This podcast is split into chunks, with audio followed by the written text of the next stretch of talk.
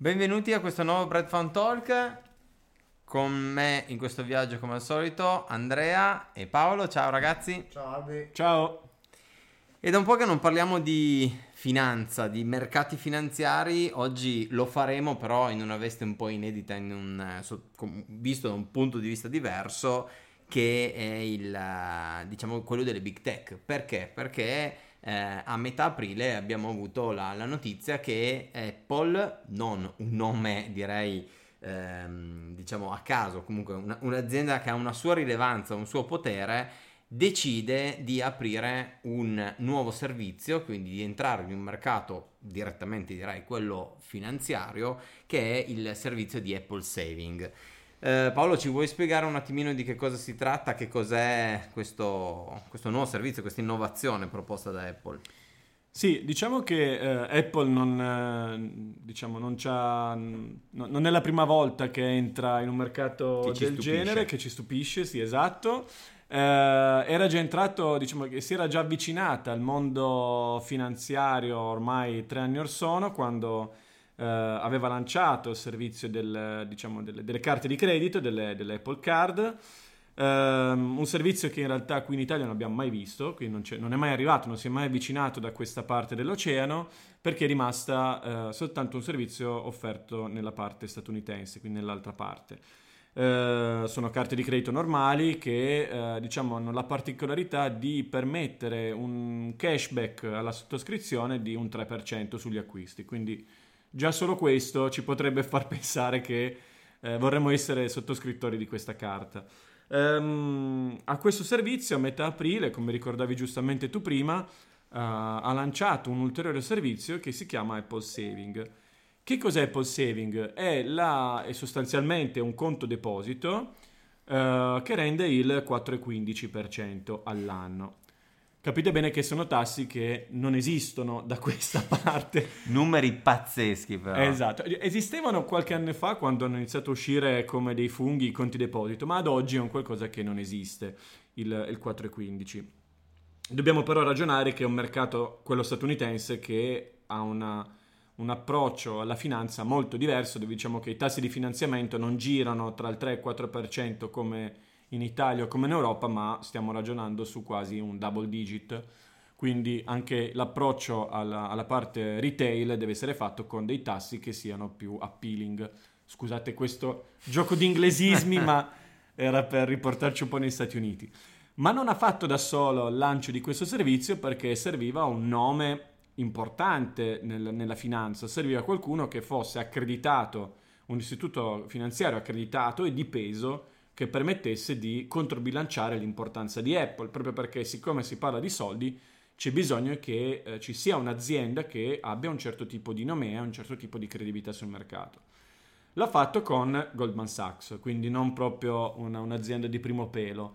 Um, quindi hanno fatto questa, questa, partnership dove Goldman Sachs mette il nome e la credibilità in ambito finanziario e la possibilità di avere questo mh, questo conto, perché ovviamente Apple non ha neanche le credenziali proprio dal punto di vista formale, cioè poteva ok crearsele, ma non aveva molto senso, quindi ha le credenziali in ambito finanziario eh, Goldman Sachs e Apple dall'altra parte mette l'aspetto tecnologico e di sistema, no? Uh, perché, perché, è importante? Perché in realtà non, non, è che chiunque può ottenere questo, uh, questo, Apple Saving. Per ottenerlo ci sono una serie di step. Il primo è avere Apple Phone, quindi l'iPhone è il primo step per approcciarsi al, mondo Apple. Il secondo è avere l'Apple Card. Il terzo, a quel punto, il terzo step è eh, l'apertura di questo conto Apple Saving. Si può gestire in, in, in automatico eh, che tutti i, i, cashback ricevuti grazie all'Apple Card vadano a finire direttamente sull'Apple Saving.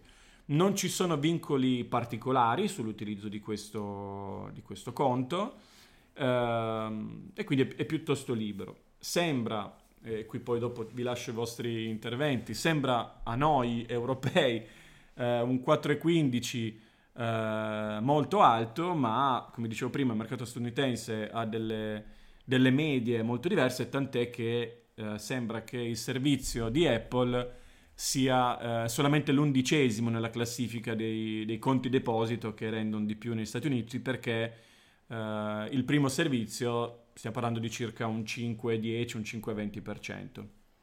Eh, il, riprendo un attimino da questa ultima cosa che hai detto Paolo perché eh, è vero che non siamo neanche i massimi e ripeto con 4,15 non essere i massimi già pensavo fosse un regalo praticamente nel, dato sotto l'albero di Natale da parte di Apple. Invece in realtà è uscito ad aprile, quindi neanche Natale. Esatto, esatto, esatto. Era in ritardo per la Befana, mettiamolo così. Però ehm, quel 4.15 dicono, almeno questo a detta di, di Apple e di Jennifer Bailey, che è la, la vicepresidente di Apple Pay e Apple Wallet, è ehm, comunque una, rispetto alla media nazionale di 10 volte superiore, quindi comunque un numero importante. A, pre- a prescindere da questo piccolo aspetto, credo che qui a differenza oggi di discutere sul numero, quindi 415 è tanto e poco, i ragionamenti da fare e eh, diciamo le considerazioni vertono su altre cose. Eh,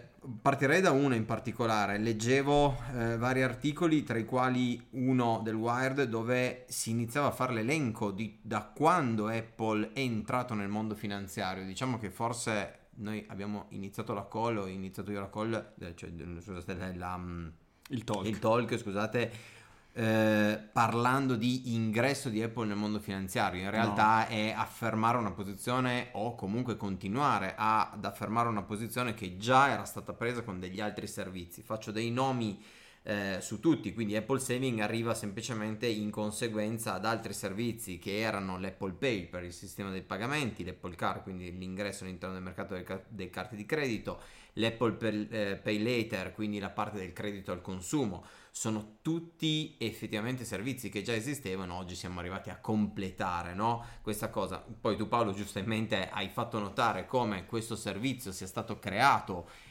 per i possessori di iPhone, quindi è necessario in maniera per avere l'accesso a questo mondo possedere sempre quella sorta, io chiamo un po' così, è il telecomando, il nuovo telecomando, cioè grazie a quello accendo la TV e vedo le cose, in questo caso grazie a quello io entro e eh, posso usufruire dei servizi che mi vengono offerti da questa big tech. Ecco, torna un po' una cosa che ha reso Apple grande, ha, pre- ha, differenziato Apple dalle altre rispetto ad oggi, io credo, la parola ecosistema. Sì, quello sicuramente sì, è, è fondamentale, è ovvio, mh, tutte queste big tech cercano di creare diverse fonti di reddito, tutte collegate a, all'esistenza di questo ecosistema e dall'essere parte di questo ecosistema, quindi voglio l'Apple TV, voglio l'Apple Watch, voglio altri, tutti i sistemi e non so se vi ricordate che quando è stato presentato l'Apple Watch, eh, una delle primissime cose che è stata detta anche in fase di presentazione è la possibilità dei pagamenti in maniera contactless. Quindi anche lì subito c'era il collegamento al denaro, no? quindi la facilità di poter pagare direttamente col telefono. E, e una cosa che viene sottolineata nella presentazione di Apple Watch vuol dire che, ok, qui non è soltanto un orologio, ma mi permette anche di gestire i miei soldi. Quindi l'attenzione di Apple al mondo finanziario è sempre stata molto nelle corde eh, di, dell'azienda eh, statunitense, no? Sì, diciamo che poi il periodo storico che stiamo, che stiamo attraversando dove improvvisamente ci siamo trovati catapultati indietro nel tempo di una decina di anni con i tassi così elevati che le banche centrali applicano alle banche e di conseguenza le banche applicano alle imprese, probabilmente questo porta anche aziende che come Apple aveva già in mente da tempo di lanciare questo servizio di anticipare i tempi perché oggi eh, dovesse andare a chiedere i soldi al mercato bancario come veniva fatto fino a un anno fa va a pagarlo perché poi ricordiamo sempre che negli Stati Uniti il, i tassi a cui si prestano i soldi sono ancora maggiori rispetto ai tassi che stiamo vivendo e affrontando noi oggi in Europa. E la, la seconda, il secondo aspetto molto interessante che anche qui distingue secondo me il mercato statunitense da quello che potrebbe essere il mercato europeo italiano il tema della regolamentazione perché quando uno vuole entrare in un settore specifico come può essere quello finanziario bancario Da noi la regolamentazione è veramente molto complessa. Mi viene in mente l'esempio di Satispay che ha cercato di fare non nel conto deposito ma un servizio di pagamento, ha secondo me ha creato tutta un'impostazione per poter comunque rispettare la, la regolamentazione, che non è un aspetto secondario. Sì, l'altra, l'altra cosa interessante è come ha deciso Apple di approcciarsi al mondo, nel senso che teoricamente poteva anche creare una Apple Bank, no? Quindi come hanno fatto anche magari altre società, creano... Direi che i soldi per farlo non gli mancavano. Esatto, cioè, si potevano svegliare al mattino e dire ma cosa facciamo domani? Creiamo una Apple Bank. Non escludo che magari ci penseranno un giorno, ma in questo momento potevano anche approcciare in maniera più devastante al sistema. Creiamo l'Apple Bank. Sì e no, nel senso che secondo me eh, un servizio come può essere quello che loro lanciano di, tra virgolette, di risparmio, rischio impresa zero, perché tu porti i soldi, io ti riconosco l'interesse. Poi io faccio credito sulle cose che interessano a me, ad esempio magari ti faccio finanziamenti per comprare tutti i miei prodotti grazie ai soldi che tu tieni depositati per X mesi se invece fos- mi lanciassi nel mondo del credito, eh, ti prendi anche il buono e il meno buono, eh. il rischio di impresa sarebbe molto più elevato. Qui ci rimettono, tra virgolette, i soldi del, dell'interesse che ti devono riconoscere perché te l'hanno promesso, però da te prendono solo soldi e i soldi li depositi quando ce li hai. Quello è vero, l'aspetto secondo me anche molto interessante dell'approccio e che l'abbiano fatto insieme a un'azienda come Goldman Sachs, nel senso che non hai scelto una qualsiasi banca che può fallire dall'oggi al domani, poi tutte, cioè, ne vogliamo fino a... Non, non diciamo una voce, non troppo, diciamo una voce troppo alta, però beh, giusto per dire quello che è successo ormai qualche, qualche settimana fa, diciamo, no?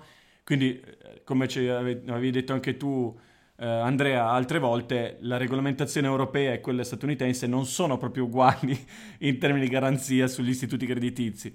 Ovvio che approcciare a una, una joint venture, o chiamiamola partnership commerciale perché non, non, non, conosco i tecnicismi formali che hanno definito i rapporti con, tra Apple e Goldman, però approcciare in questo modo è una um, diciamo un potenziale win-win di, di, entrambe le parti, no? Perché ovviamente Goldman ha tutto un mercato che magari prima non poteva uh, approcciare, perché sono tutti clienti che hanno un Apple Card, eh, quindi non, non, stiamo parlando proprio di tre persone in croce, e quindi un, un, un approccio a una quantità di clienti molto più importante. Dall'altra parte Apple ha un, un business nuovo che prima non aveva, quindi è un, eh, non sarà alla pari ovvio, però comunque ci sono dei vantaggi per entrambe le parti.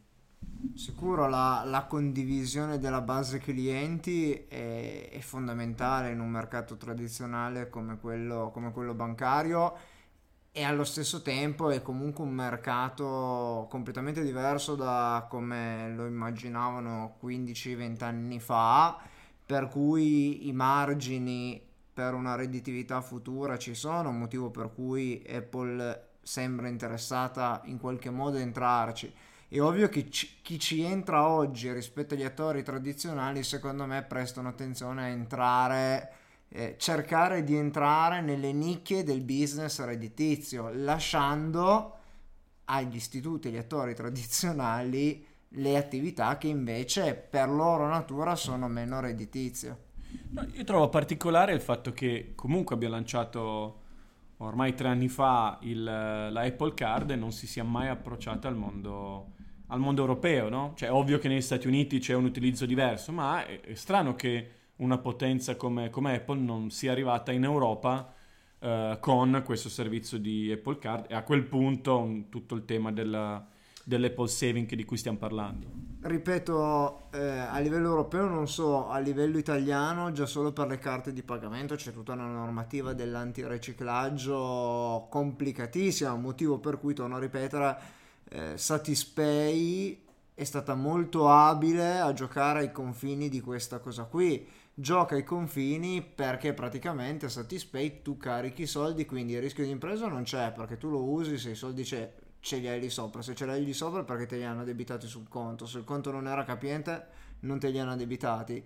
e, e, non ha con i massimi adesso è vero che negli ultimi mesi barra anni ha alzato un po' il limite di massimale di utilizzo però aveva impostato dei limiti talmente bassi che grossi rischi di riciclaggio non, non erano presenti eh, sulle prepagate che in un paese come l'Italia ha rappresentato, forse rappresenta ancora uno strumento con la quale si applicano certe fantasie, certe fantasie, diciamo, diventa molto diventa complicato, diventa probabilmente diventa complicato. Poi mh, probabilmente nel momento in cui decidono di entrare sono talmente potenti, talmente forti che entrano e basta. Ma qui entra tutto in merito a un altro discorso che avevamo già affrontato in altri talk anche in merito alle criptovalute, ai mezzi di pagamento, eccetera, eccetera, eccetera, come le banche centrali cerchino di, eccetera, eccetera, eccetera. È tutto un legame ed è tutto un, un divenire che sicuramente non è detto che rimanga quello di oggi. A oggi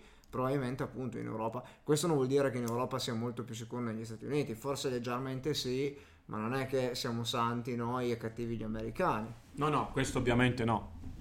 E, allora ragazzi subentro io sono d'accordissimo con Andrea ma credo che sia anche esattamente o lo penso che sia d'accordo anche lui cioè in estrema sintesi è logico che qualunque businessman alla guida di una grande o piccola azienda che sia fa delle scelte e fortunatamente speriamo che sia così come investitori ci affidiamo a questo buon senso che si facciano delle scelte economicamente convenienti, cioè si va verso quegli scenari che portano a marginalità migliori. Quindi se oggi io devo aggredire il mercato finanziario lo faccio non su aspetti poco remunerativi o più rischiosi, ma vado dove, dove mi aspetto maggior, la maggior remunerazione. Penso che sia sì, assolutamente allora, un argomento normalissimo, un ragionamento beh, normalissimo. Sicuramente quello eh, dove mi aspetto la maggior remunerazione e il minor rischio eh, anche dal punto di vista di eh, burocrazia necessaria, no? quello, che diceva, quello che diceva prima Andrea è correttissimo.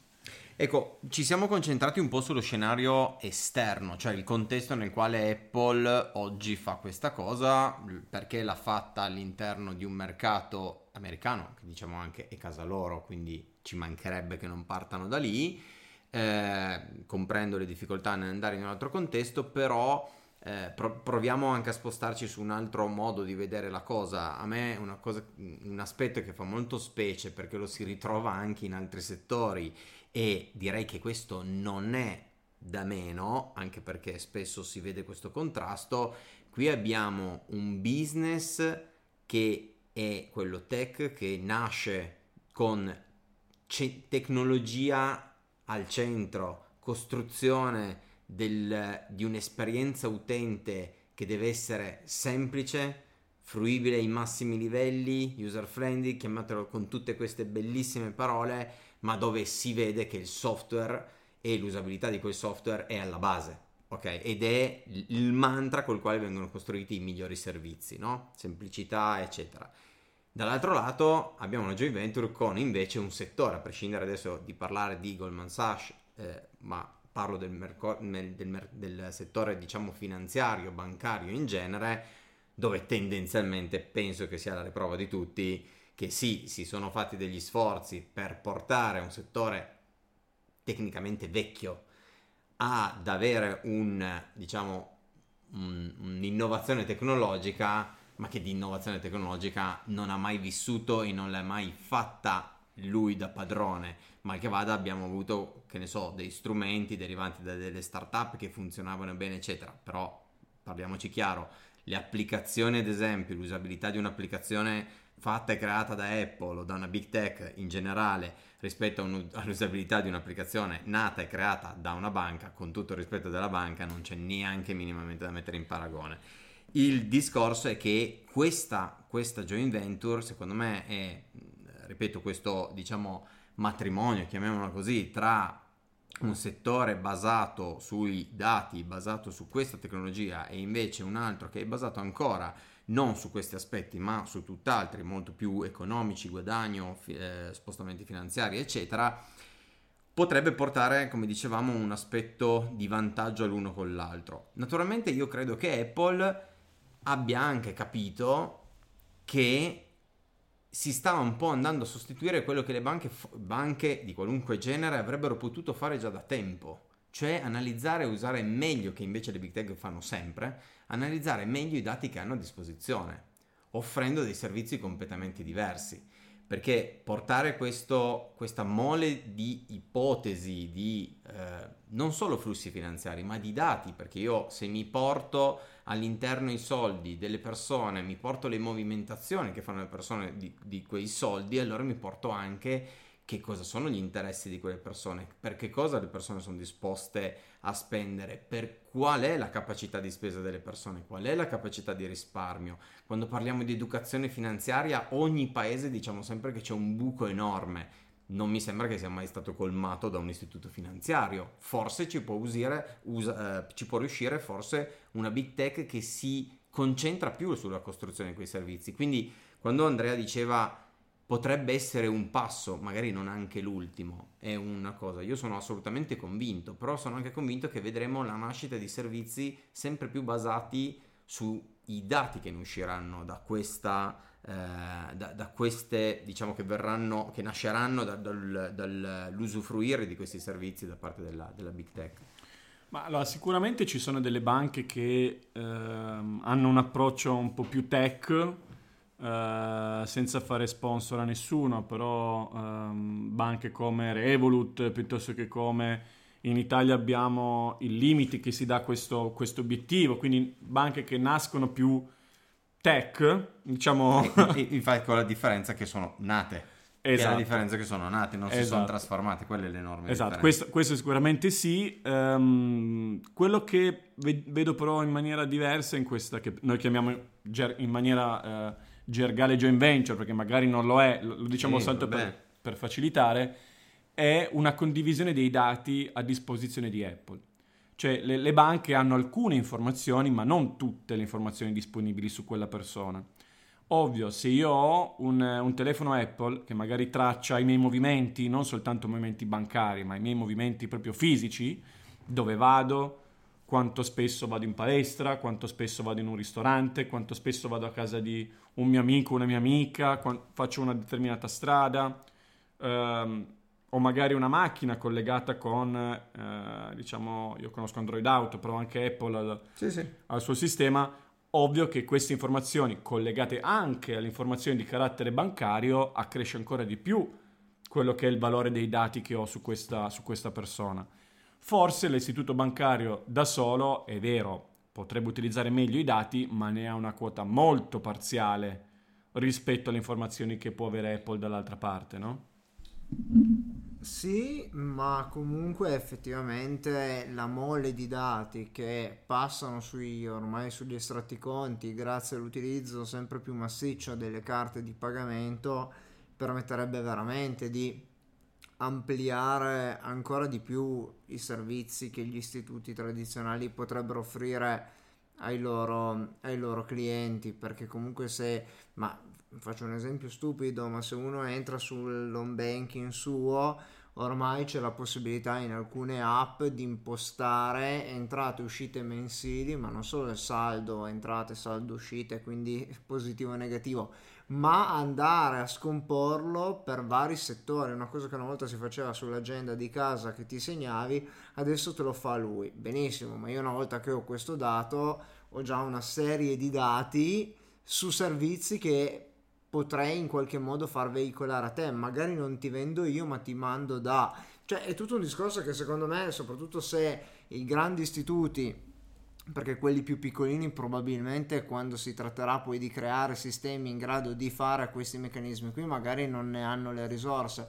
Ma i grandi istituti che ne hanno le risorse probabilmente potrebbe essere una nuova frontiera. Se pensiamo a come sono cambiati, a come è cambiato questo mondo qui eh, negli ultimi dieci anni, proiettiamoci avanti di 10 anni, potrebbe benissimo essere questo.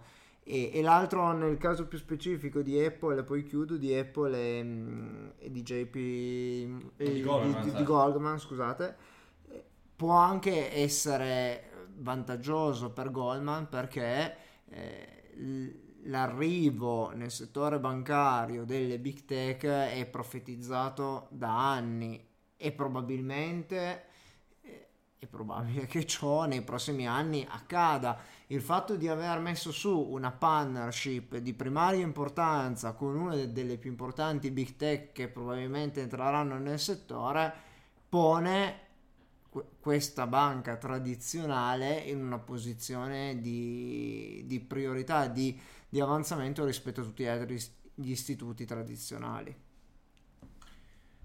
Ok ragazzi, io direi che eh, su, questo argomento ci sono, eh, forse direi che po- concludiamo con eh, delle ottime considerazioni e anche qualche punto di domanda, direi anche qualche eh, riflessione che rimandiamo al futuro per vedere quali saranno i risultati, quanti sarà molto interessante forse vedere il tasso di adozione, perché ripeto, la mole di, di utenti che hanno accesso a quel telecomandino che si chiama iPhone, sono tanti, sono effettivamente tanti e quindi in un colpo questi hanno chiamato un po' di persone a fare il ad accedere ad un servizio completamente nuovo, assolutamente innovativo, sono sicuro. Spero che avremo l'opportunità almeno di vederlo nel, nell'utilizzo, ma immagino che dal punto di vista della fruibilità avrà pochi rivali e però vedere poi effettivamente quanto sarà il tasso di adozione, quello che saranno i servizi collegati, forse che ne potranno nascere. Quindi diciamo che è un work in progress da rivedere in futuro, che ci, ci, ci leghiamo il fazzoletto, il nodo, facciamo il nodo e, e sì. ci ritorneremo su. Sicuramente sì, ragionandoci un attimo adesso veramente a caldo, mi viene in mente che, eh, che cos'è che potrebbe fare Apple. Dopo Apple Saving potrebbe ragionare di approcciarsi al mondo degli investimenti perché a quel punto, se hai i tuoi soldi lì, perché devo soltanto darti un conto deposito e non permetterti di fare trading direttamente con Apple? È un altro settore che a quel punto potrebbe eventualmente aggiungersi. Non lo so, è una considerazione così uh, giusto per par- pur parler. Un altro ragionamento potrebbe essere quello che si approcciano a questo mondo anche gli altri big player, perché ricordiamoci che oltre alla galassia Apple esiste un'altra galassia che inizia con la G hm. di Google che funziona in maniera simile perché anche Google al Google un Play ecosistema direi è un altro ecosistema quindi ci possono essere approcci da parte di altri player piuttosto che eh, approcci sempre di Apple a strumenti ulteriori nel mondo bancario o dico bancario per certo. dire un termine ma per dire eh, finanziario allargato sì, tanto è vero che Google Pay direi che anche qua riprova che alla fine vanno tutti verso quelle direzioni. Il driver che li fa andare verso, verso quello lo vedremo, credo che un po' alla fine le big tech vogliono e eh, vivono di dati, quindi quello sia un po' il, il, il, fulcro di tutto. Ok, ragazzi, io vi ringrazio, sicuramente torneremo sul, sull'argomento e eh, al prossimo talk. Ciao Paolo, ciao Andrea e ciao a tutti. Ciao ciao. ciao.